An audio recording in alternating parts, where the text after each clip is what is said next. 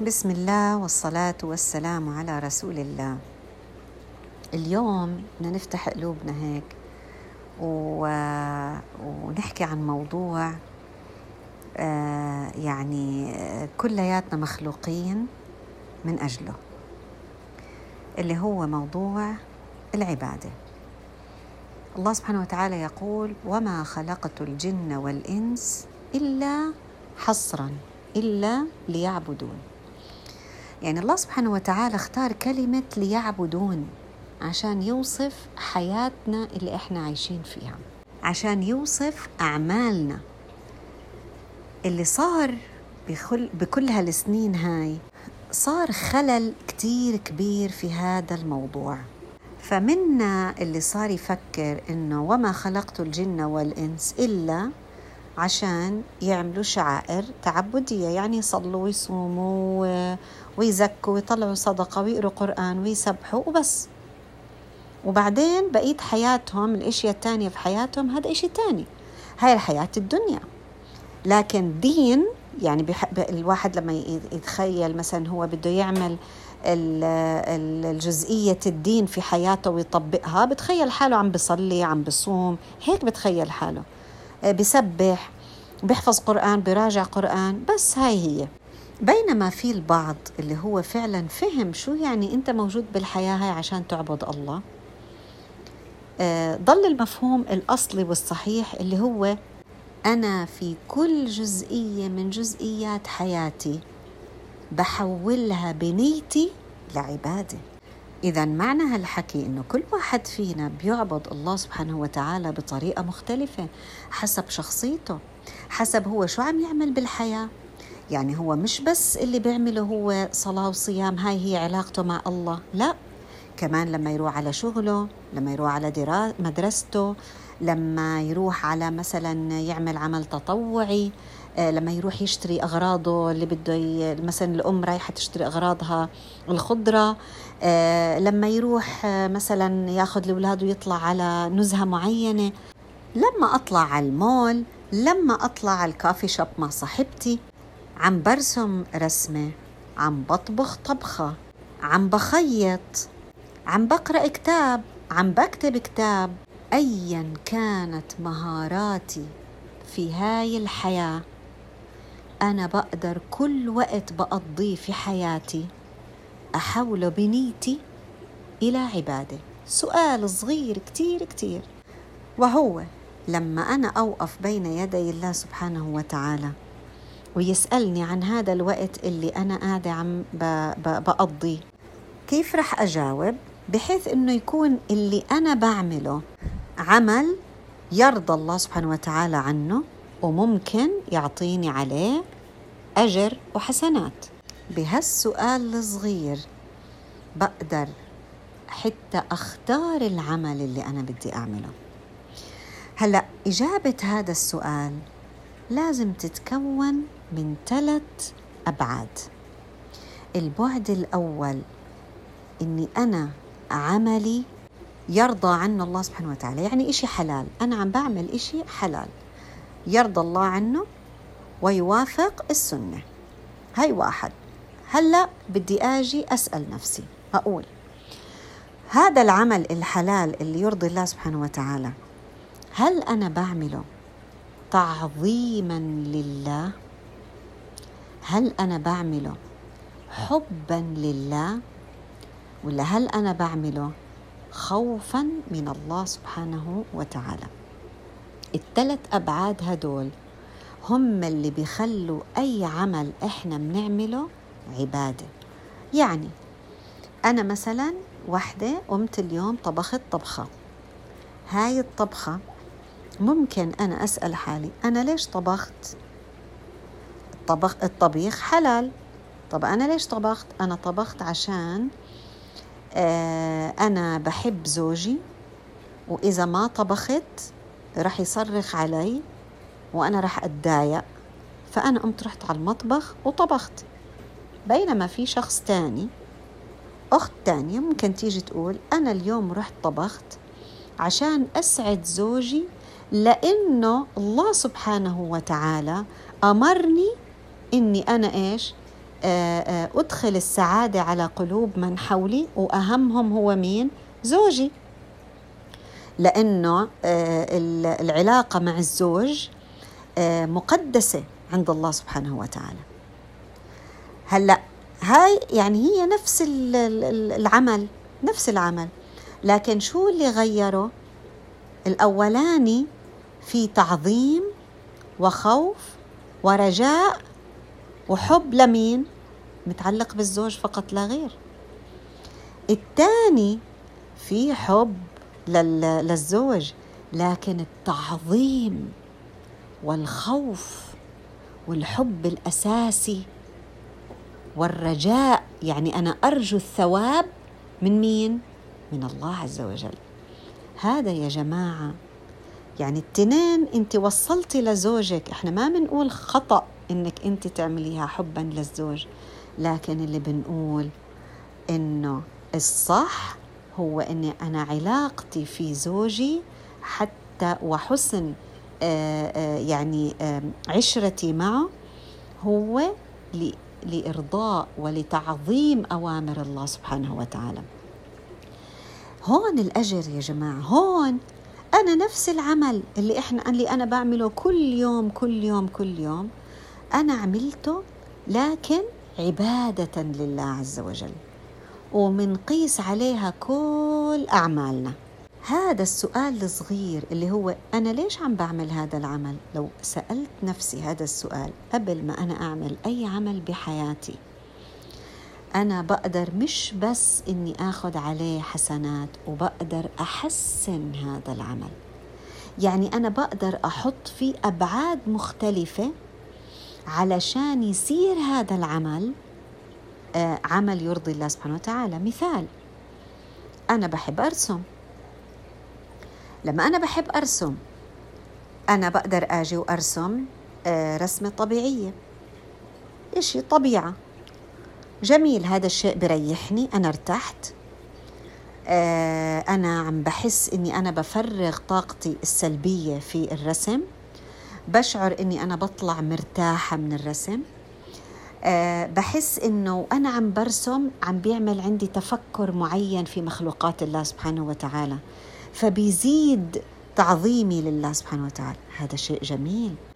أخت تانية إجت قالت أنا هواية الرسم، أنا رح أرسم، ولكن بدل ما أنا أرسم رسمات هيك طبيعة، أنا رح أصير أخطط وأكتب أسماء الله الحسنى، عشان كل حدا بده يشتري مني اللوحات تبعتي تكون هاي اللوحة كتذكرة كدعوة. سبحان الله، وأنا بعرف في أخت يعني سبحان الله كتير أثرت فيي لما آه لما قالت لي هيك. أنا بحكي لكم طبعا هاي مثال من الواقع سبحان الله، ومن وقتها سبحان رب العالمين ربنا فتح عليها وعرفت بأنها إيش؟ بتكتب أسماء الله الحسنى بالألوان الجميلة بال بال بالقلب. يعني في ناس سبحان الله مرات هيك بتشتري منهم اللوحات بتحسي إنه فيها فيها دعوة، فيها معاني، فيها فيها روح، يعني سبحان الله. فإذا هذا حلو وهذا حلو. آه كل إنسان دائما يسأل نفسه، طب لما ربنا قال لي وما خلقت الجن والإنس إلا ليعبدون، معناته أنا ربنا ما خلقنا كلياتنا بس نوقف ونصلي، وإن كان الصلاة هاي مهمة جدا جدا جدا، لأنها هي اللي بتعطي الروح النور في الحياة. ليه؟ لأنه أنا لما أتعب في حياتي أه بلاقي الصلاة بلجأ لها، مليانة دعاء، مليانة توكل، مليانة ارمي هيك حملك على باب رب العالمين، ها هي الصلاة. وخمس مرات لأنه ربنا عارف قديه هاي الحياة آه يعني فيها قلق، لكن مش بس هاي هي العبادة، لا، العبادة إني أحول كل ما أفعله لأأخذ عليه أجر عشان يصير يرضي الله سبحانه وتعالى. حتى يا جماعة طلب العلم، يعني أنا بدي أروح أحضر حلقة، أنا لما أروح أحضر حلقة تخيلوا هاي الحلقة إمتى فعلا فعلا هذا طلب العلم بيكون فعلا حجة لنا؟ يعني هو هل أنا المطلوب مني أني أنا أروح وأحضر حلقة وبس وأخذ عليها أجر وخلص أعتبرها تشيك، خلاص أنا خلصت اليوم عملت عبادة؟ لا، حتى طلب العلم نفسه آآ آآ يعني ليش هو فريضة أصلا؟ ليش فريضة؟ طلب العلم فريضة لأنه الهدف من طلب العلم أني أطبقه، وعشان أطبقه هون هي بتصير العبادة. طب أنا لما أجي أتعلم أول شيء وأقول إنما الأعمال بالنيات، كيف بدي أطبقها؟ بطبقها إنه أنا لازم ألاقي نية لكل عمل بعمله عشان أنا أستمتع فيه، عشان أنا أحتسب الأجر فيه، عشان لو العمل، وغالبا يعني مش كل عمل بعمله بده يطلع زي ما أنا بخطط له وزي ما أنا بدي إياه، عشان أشعر إنه الحمد لله قدر الله ما شاء فعل، أكيد رب العالمين بده مني رسالة معينة في شيء معين، في تصحيح معين، في أخلاق معينة بدي أتعلمها، وهكذا. إذن أنا حتى طلب العلم وحتى طلب العلم الشرعي لحاله مش هذا هو الأصل والأساس، هذا دائما بتكون بداية الخير. إذن أنا بتعلم عشان، تعرفين ليش يا جماعة؟ عارفين إيش اللي اللي بيخلي الإنسان بعد ما يعرف المعلومة يطبقها؟ الله سبحانه وتعالى قال إنما يخشى الله من عباده العلماء. هدول العلماء اللي بيبدأوا يتعلموا العلم لما تصير عندهم المعلومات، كيف بدها تتحول هاي المعلومات لعمل؟ لازم يكون فيها هيك في مرحلة خفية ما بين العلم والعمل اللي هي الخشية، وهاي الخشية هي خلطة ما بين الثلاث أشياء اللي قلت لكم عنها، اللي هي التعظيم والحب والخوف والرجاء. ال ال ال بتعرفوا يعني إذا فكرنا فيها بطريق معاكس، يعني قلت طيب معناته الناس اللي بتعمل العمل المفروض إنه تعمل العمل لأنها تخشى الله سبحانه وتعالى، يعني ترجو منه الثواب وبتحبه وبتخاف من من من غضبه وبتخاف من زعله وبتخاف من يعني التقصير، بتخاف من من غضب الله سبحانه وتعالى، وكمان بتعظم الله سبحانه وتعالى. طيب هدول من وين أخذتهم هاي الأشياء؟ المفروض مين اللي بنى لي هاي الأشياء كلها الأبعاد؟ المفروض اللي بناها العلم. معناته في ناس عندهم معلومات لكنها لا تتحول إلى تطبيق، بتضلها عندهم. وبقول لك إيش؟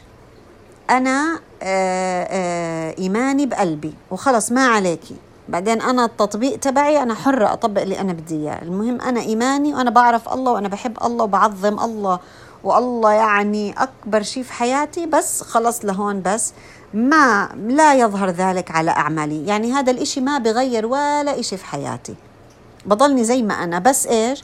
بس قلبي مليان علم وتقوى و وحب وكله كله تمام التمام. هل هذا كلام صحيح؟ لا مش صحيح.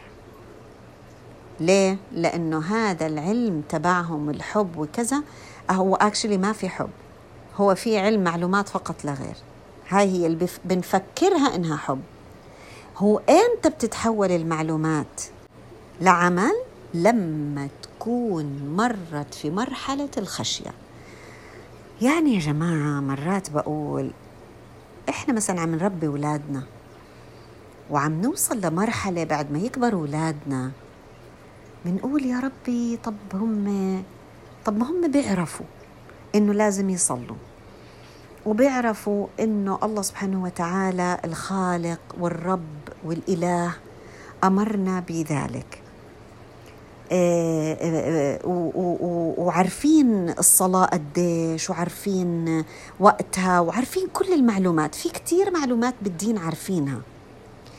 نيجي على الاستغابة مثلا، الغيبة، احنا عارفين انه الغيبة حرام، نيجي على الوقت، احنا عارفين انه تضييع الوقت حرام، هذا الوقت كله اللي قاعدين نضيعه ليل نهار يعني مش بالعقل عم بنضيع وقتنا. احنا عارفين انه هاي الاشياء كعل كعل معرفة علم عنا اياها، اولادنا عندهم اياه، لكن ليش ما بيطبقوا؟ في اشي ناقص. عارفين شو هو؟ هو المرحلة ايش؟ الخشية. طب كمان مرة، هي مرحلة الخشية ايش؟ هو ايش الاشي اللي بيحمل الانسان انه يحول العلم لمع... لا... لا تطبيق؟ حب الله. بتعرفوا الحب والخوف والرجاء والتعظيم هدول ايش بدهم؟ هدول بدهم معرفة الله سبحانه وتعالى. أول ما يعرف الإنسان مين هو ربه راح تصير الخشية مؤسسة في قلبه، وبعدها راح يقدر يطبق بكل سهولة، مش حيسأل حاله السؤال مرتين أعمل ولا ما أعمل، حيسأل سؤال واحد بس، كيف أخلي عملي يرضي الله سبحانه وتعالى. مش حيسأل حاله أعمل ولا ما أعمل، لأنه إذا كان بيعرف الله سبحانه وتعالى، وهذا يا جماعة أهم نوع من أنواع العلم اللي هو العلم بالله. إحنا عادة بنتخطى هذا العلم، عادة بنيجي بنقول لأولادنا افعل، صلي، اه، تحجبي، ممنوع صحبة الأولاد والبنات، مش عارف. إحنا دائما هيك عنا، هيك دائما أوامر، بس إيش ما هو ليش مش عم بيطبقوا؟ بتقولك أنا ليل نهار وأنا أقول له، ليل نهار وأنا أقول له، زي ما قلنا بالتسجيل اللي قبل، ليل نهار وإحنا نقول له ضب أواعيك وسوي ومش عارف إيش. ليش مش عم نقدر نأثر فيهم؟ لأنه في جزئية المحبة ما ما قادرين نكون هاي القدوة اللي يحبوا إنهم هم يرضوها سبحان الله أو يتبعوها. نفس الشيء لما إحنا نقولهم الله بقول هيك اعملوا لأنه الله قال هيك، هم مش عارفين مين الله. هذا هو العلم اللي ناقصنا يا جماعة، هذا العلم اللي ناقصنا اللي بيخلينا ننظر للعبادة بالشكل الصحيح، بخلينا إحنا مش عايشين في الدنيا نصين، نص عايش الدنيا والنص التاني لما بده يصلي بروح بصير بالدين. لا، إحنا نرى الدنيا بمنظور وببرنامج الدين اللي إحنا تبنيناه اللي هو الإسلام. يعني أنا وكيف كيف بدي أربط الانفصال هذا اللي صار بين الحياة وبين الدين؟ بربطه بالسؤال هذا. كل عمل بالدنيا بعمله بدي أسأل حالي هل هذا العمل يرضي الله؟ كيف بقدر أحول هذا العمل لعبادة؟ إذا ما بتقدر تحوليه لعبادة بلا منه، شيلي، معناته هذا تضييع وقت. صدقا صدقا يعني أنا أه بقولكم هاي, هاي هي كيف تحولوا أو كيف تستفيدوا من العلم في العمل. طبعا من أشرف العلوم هو العلم المتعلق بالله عز وجل، اللي هو إيش؟ أسماء الله، الأسماء والصفات، كل شيء يتعلق بالله سبحانه وتعالى، هذا من أشرف العلوم، حتى ما يتعلق بكتاب الله سبحانه وتعالى. هلأ ديننا ما إجا قالنا كل واحد يعبد الله لحاله، وما خلقت الجن والإنس إلا ليعبدون. حتى أنا دائما بقول إيش بنقولوا إحنا واقفين لحالنا بالصلاة، اهدنا، صح؟ طب ليه؟ لأنه ديننا دين جماعة. بس في شغلة صراحة عم بسمعها كتير، ما بعرف أنا يا جماعة، يعني هذا رأيي الشخصي، يمكن أكون صح يمكن أكون غلط، قولوا لي انتوا يعني اذا اذا عندكم راي مختلف مثلا بالتعليقات، ان شاء الله انا راح اقرا تعليقاتكم زي ما بقراها دائما. في عندي نقطه هيك يعني بحس كانه احنا في شيء في شيء مختلط علينا شوي. نعم احنا ديننا دين جماعه، يعني ايش؟ يعني إحنا الله سبحانه وتعالى بشجعنا نعمل أعمالنا كجماعة، صلاة الجماعة تفضل صلاة الفرد، منيجي على الصيام بقول لك بفطر صائم يعني افطروا جماعة، صح؟ آه نيجي أصلا الزكاة هي إيش؟ الزكاة هي تطهير المال الفرد الشخصي عن طريق إيش؟ إنك تعطي الجماعة، يعني تعطي الأمة، تعطي الفقراء. الحج كل قائم على كيف تتعاملي مع الجماعة، ولا يرفث ولا يفسق ولا يصخب ولا يسب ولا يضرب ولا يعمل. يعني كل حياتنا وعباداتنا أساسها الجماعة. بس إحنا شو بنيجي بنعمل؟ مثلا قررنا بدنا نحفظ قرآن، ندخل في حلقات قرآن، منيجي بقولك هلأ المفروض أني أنا داخلة حلقة القرآن المفروض يكون في عندي من جواي الدافع والوازع أني أنا طبعا بدي أسأل حالي أنا ليش بدي أدخل حلقة القرآن؟ إذا أنت دخلاها علشان يقال، وإذا إحنا داخلينها علشان بس ناخد هال يعني ال ال الإطراء من, ال من الناس، وعشان ما يحكوش علينا الناس ليش مش رايحين حلقات، فعشان نخلص من هالزن يعني أيا كان يعني الموضوع. فالأفضل إنه نوقف أول شوي ونركز على النية. ما بقول نوقف الحلقة، لا، نوقف مع نفسنا ونظبط النية، لأنه خسارة يعني أنت عم بتحطي مجهود وعم تحفظي قرآن ولا عم تتدبري قرآن ولا أيا كان، يعني أيا كان هاي الحلقة أو المجموعة اللي أنت داخلة معاها، على أساس إنه إحنا شو بنقول؟ أنا مع الجماعة إيش؟ إيه بتشجع، هيك دائما إحنا بنقول مع الجماعة بنتشجع. هلأ الله سبحانه وتعالى قالنا مع الجماعة في أجر، في أجر أكتر مع الجماعة. إحنا شو بنيجي بنقول؟ إحنا مع الجماعة بنتشجع. طيب جميل، حتى المشي ما بمشي إلا أنا لو في جماعة معي، في واحدة بتطلع بمشي، إيه مش عارف المكان الفلاني بدي أروحه، إذا في حدا بطلع معي بروح، بنتشجع يعني. بس بدي أنتبه يا جماعة لشغلة، يعني في ناس شو بيجوا بيقولوا لنا؟ قال هي فقط بتحب تروح، أو هي مثلا بتروح على هاي الحلقة لأنه الصراحة هاي الحلقة فيها الشيخة شديدة جدا فهي بتبهدلها، فلما تبهدلها بتحس إنه هي خلص يعني بتخاف من البهدلة، فبتقوم هي شو بيصير فيها؟ بتنضبط وبتتحسن وبتصير تحفظ أو بتصير تحضر أو بتصير أيا كان يعني محتوى الحلقة هاي اللي هي بتروح عليها، تجويد أنا أيا كان يعني. بإيش عم نقنع حالنا بعدين؟ شو بنقول؟ سبحان الله، أتاري فعلا عمل الجماعي آه يعني بيساعد الإنسان على نفسه. هل يا ترى هذا الكلام صحيح؟ بينما شوفوا إيش الكلمة يعني بنلاقي لحالنا يعني مبررات. بينما الحلقة الثانية الشيخة فيها كتير منيحة، يعني هي إنسانة محترمة الصراحة، لكن أنا ما بمشي معاي الأسلوب المحترم، هذا أسلوب المحترم ولا بيأثر فيي، آه لأني بفكر حالي أني أنا منيحة وبضلني نايمة ولا حدا بقولي أنت وينك. والله أنا الصراحة يعني يا جماعة أنا عندي مشكلة كتير كبيرة بهذا الطرح. أولا يعني هذا ما إله خص، ما, ما نبرر آه إنه آه أسلوب بعض الدعاء الفظ الغليظ إنه هذا جماعة، معلش، لأنه إحنا آه آه يعني معلمنا وقدوتنا وأسوتنا هو الرسول صلى الله عليه وسلم.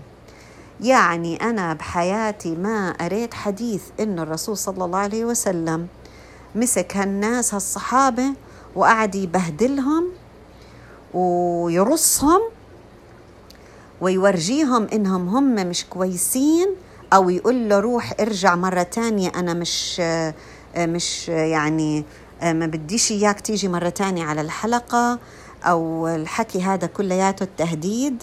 لا عمره لام ولا عمره انتقد ولا عمره صرخ على الناس. سبحان الله، دائما يختار الأسهل. طب اشمعنى هلأ إحنا عم نتبنى قاعدين الفكر هذا لا وعم عم نسوق له؟ انتوا عارفين يعني هي على فكرة مين أسهل؟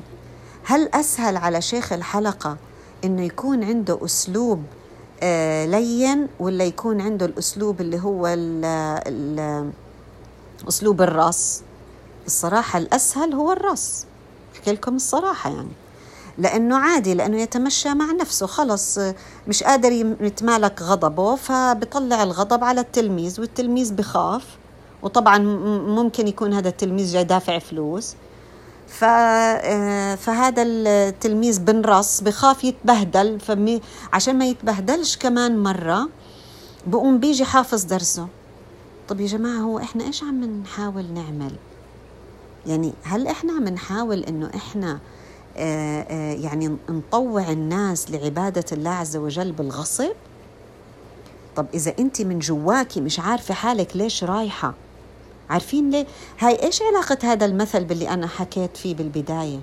هذا موضوع الخشية ناقص، موضوع الخشية بدي أشتغل عليه. مش نقول إنه ال ال الأفضل هو المعلم اللي برص واللي ببهدل.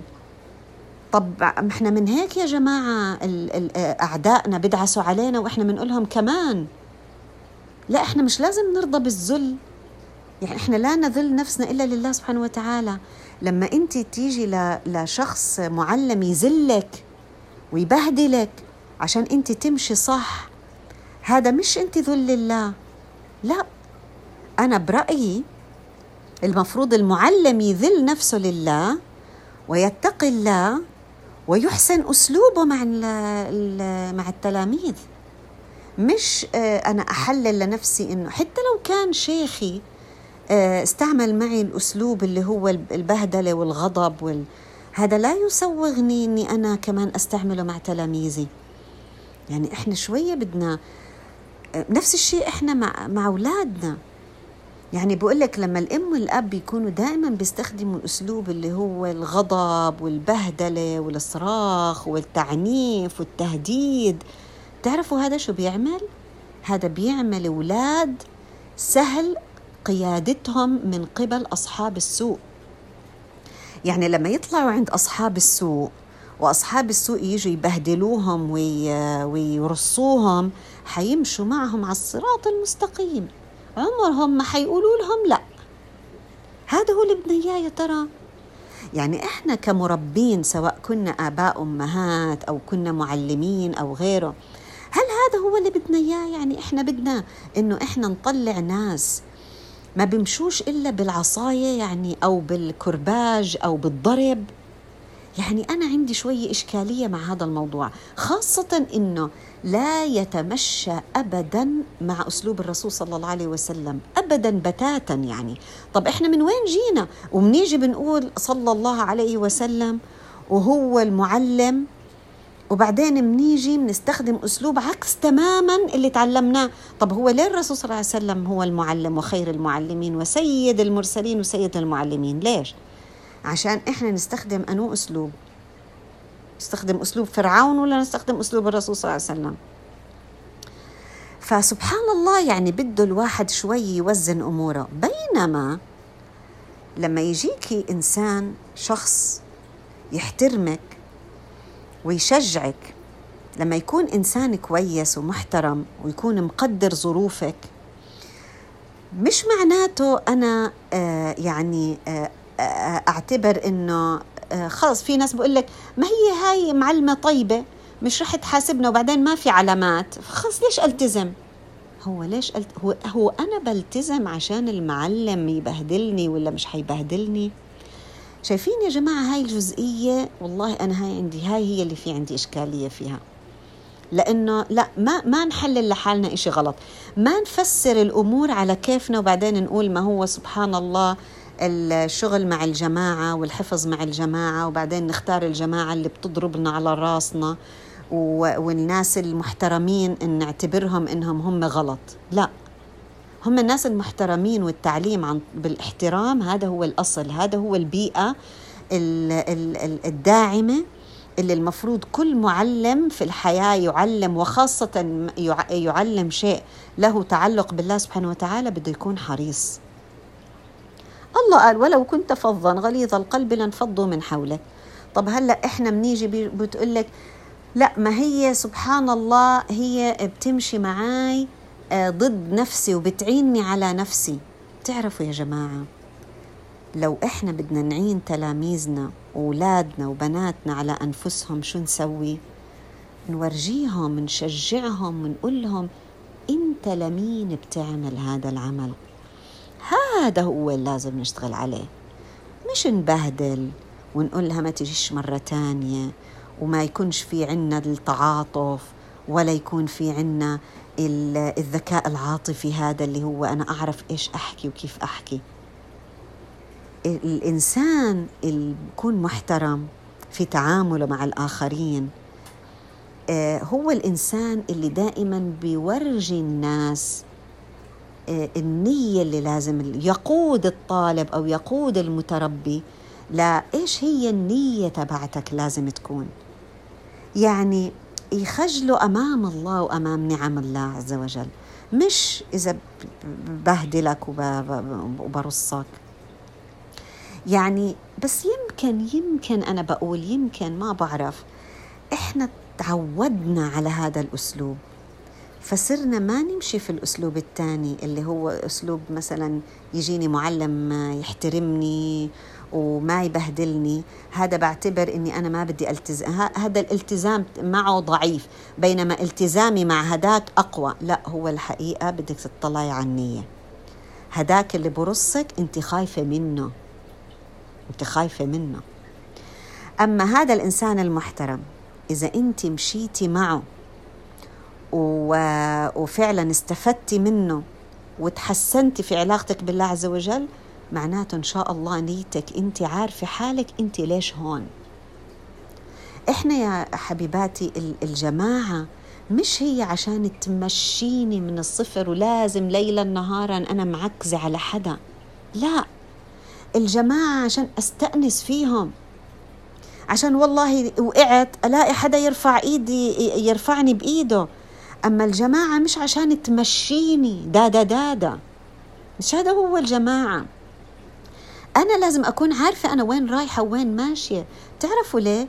لأنه مرات بيوم وليلة الواحد فجأة أنت بتكوني مع مجموعة، فجأة بتلاقي حالك انتقلتي، لازم تنقلي ولازم تروحي على بلد تانية هيك فجأة. طب خلاص أوقف حفظي وأوقف حياتي وأوقف كل أعمال الخير عشاني أنا وقفت من هاي الجماعة؟ طبعا لا، الإنسان لازم يكون له هويته، يعني الإنسان عارف حاله، في عنده هاي الخشية. لازم يشتغل كل إنسان فينا، لازم يشتغل على موضوع الخشية ومستوى الخشية في قلبه. وكمان عند أولادنا إذا إحنا بدنا نضلنا ليل نهار يصلي صلي صلي، وإذا قال إذا ما بذكر ابني ما بيصلي، نفس الأسلوب عم نحاول نستخدم مع أولادنا. هاي مشكلة. بعدين بنيجي بنحلل لحالنا بنقول ما هو سبحان الله مع الجماعة بنتذكر. لا، مش هاي هي الجماعة، مش الهدف منها إنها تقعد تذكرك أنت انسي روحي ضيعي في حياتك، وبعدين الجماعة بتضل تدق عليك الباب صليتي صليتي. لا، مش هيك هي الجماعة. الجماعة عشان إحنا نستأنس في بعضنا البعض، عشان أنا بعمل أنت بتعملي، كل واحد فينا سبحان الله بيعمل وبيكون إله نيته وإله عمله وإله أسلوبه وإله الدرجة اللي طالع فيه. لكن إحنا مع بعض عم نعمل نفس الشيء. إيش يعني نفس الشيء؟ يعني بنصلي مع بعض، بنصوم مع بعض، لكن مش أنا كل ما كل صلاة بدي أقعد أذكرك فيها وكل صيام بدي أقعد أذكرك فيه. لا، في إشي، في دافع تاني ممشينا، لكن اللي بجمعنا هو العمل. يعني مثلا بتجمعنا حلقة معينة، بجمعنا عمل معين، لكن مش الجماعة إنه مثلا إحنا مجتمعين على قراءة كتاب معين. الجماعة هي إنه إحنا نتناقش في الكتاب، أما مش الجماعة إنه يلا يا فلانة قرأتي قرأتي كل يوم قرأتي لازم تقرأي لازم، مش هذا هو الجماعة يعني. يعني لازم نفهم شوي أكتر. إذا كل إنسان ماشي في طريقه وطالع على درجه لكن مع بعض، شايفين كيف إحنا كلنا مع بعض بنساعد بعض. آه ف يعني نحاول إنه إحنا هيك شوية آه إن إن نظبط آه يعني تظبيط النية وتظبيط الخشية، هو هذا الأفضل دافع يخلينا ويدفعنا إنه إحنا نعمل أعمالنا على أحسن وجه ونقدمها لمين؟ لله سبحانه وتعالى. أنا ما قاعدة أقدم حفظ القرآن آه خوفا من الأستاذة، أنا بقدم حفظ القرآن على أفضل ما يكون، لأنه أنا بدي ربنا يفتح لي المفاتح ومغاليق القلب. أنا بدي أتقرب إلى الله سبحانه وتعالى، أنا تعظيما لكلامه بعمل هيك. آه وفي في يعني هل أنا بقدر إني أنا أعمل هيك لحالي؟ آه طبعا، إن الأصل إنك تعملي هيك لحالك، لكن لا يمنع من التذكرة بين الحين والآخر، لا يمنع أني أنا أكون عم بحفظ مع جماعة، أراجع مع جماعة، أتدبر مع جماعة. لكن آه هذا قديش بده يكون؟ هي مرة، عرفنا كيف؟ لكن وين الدافع؟ الدافع اللي رح يخليك تروحي على الحلقة والدافع هو من جواي، تعظيم وحب ورجاء وخوف من الله سبحانه وتعالى. لا هو رجاء لعلامات، ولا هو رجاء لفلوس، ولا رجاء لطلب لشهرة، ولا حب في شيخة، ولا كره لمثلا يعني شيء مثلا بكره فلانة فمش هروح عندها، ولا ولا تعظيم لشخص معين. لا، هاي الأشياء كلياتها لازم تنحط نقاط على الحروف. عشان أنا يا جماعة لما أكون داخلة على حلقة مثلا أو مجموعة يكونوا بتعاملوا باحترام معاي، هذا الاحترام يساعدني أني أتقرب من الله. أقول يا سلام، ما أجمل هالدين، دين احترام. مش أجي أقول والله هدول المحترمين، أنا هدول ما بيأسروا فيي ولا بيفيدوني، أنا, بت... أنا اللي بمشيني الأخت اللي بترصني يعني. وإن كان يعني يعني يعني ما نخلط يعني. شوفوا يعني أنا نصيحتي الصراحة لل يعني نصيحة للمعلم وللتلميذ في هاي الحالة. المعلم حاول إنك أنت دائما تتأسى بأسلوب الرسول صلى الله عليه وسلم، هاي رقم واحد. ونصيحتي للمتعلم، حاولوا إنكم أنتوا تضبطوا النية. أنا مش عم بحفظ أو مش عم بلتزم علشان أنا خايفة من البهدلة، لا، أنا خايفة من إني أنا أزعل الله مني، آه مش أزعل المعلم مني. فنحاول برضو المعلمين يعني نعرف إحنا إيش تبعيات تصرفاتنا. يعني لما أنا أجي أبهدل التلاميذ أو أنقصهم علامات أو whatever أنا أسوي فيهم كتهديد ويلتزموا معاي ويحفظوا القرآن، ما أفكر إني أنا نجحت يعني مية بالمية، لأنه احتمال كبير إنهم إنه أنا نجحت أو هم حفظوا أو هم أنجزوا الإنجاز اللي بدهم ينجزوه أو عملوا المهمة اللي بدهم يعملوها لأنهم خايفين من بهدلتي. لا، أنا الأفضل إني أنا أتأسى بأسلوب الرسول صلى الله عليه وسلم. ولذلك كان الصحابة جيل متفرد، لأنه كانت الجنة عندهم واضحة، الله عندهم واضح يا جماعة، واضح. ليش؟ الأسلوب كان له أثر على هذه القلوب. بس الناس ما رح تلتزم، الناس ما بتمشي إلا بالضرب، ويصطفلوا يصطفلوا. أنا ما بمشي وبطوع دين الله سبحانه وتعالى وبعلمه بطريقة مبتدعة، مش هي الطريقة اللي تعلمتها من الرسول صلى الله عليه وسلم. اللي ما بده يمشي بهاي الطريقة الصحيحة، لو مشي معي بالطريقة الغلط مش رح يكون إيمانه قوي ولا رح يترك أثر، لأنه لما البهدلة تروح رح يرجع يهبط تهبط معنوياته. عشان هيك دائما بتلاقينا إيش بنلتزم بحلقة، وبعدين لما تخلص الحلقة أو مثلا ننقل أو الشيخة لسبب من أسباب بطلت تعطي، خلص بطلنا، إحنا هبطنا خلص، ما دام الحلقة راحت من حياتنا. رجعت ريما لعادتها القديمة. ليه؟ لأنه ما تأسس من جوانا الدافع الصحيح بالطريقة الصحيحة، اللي هي أنا من جواي أنا بتحرك لحالي.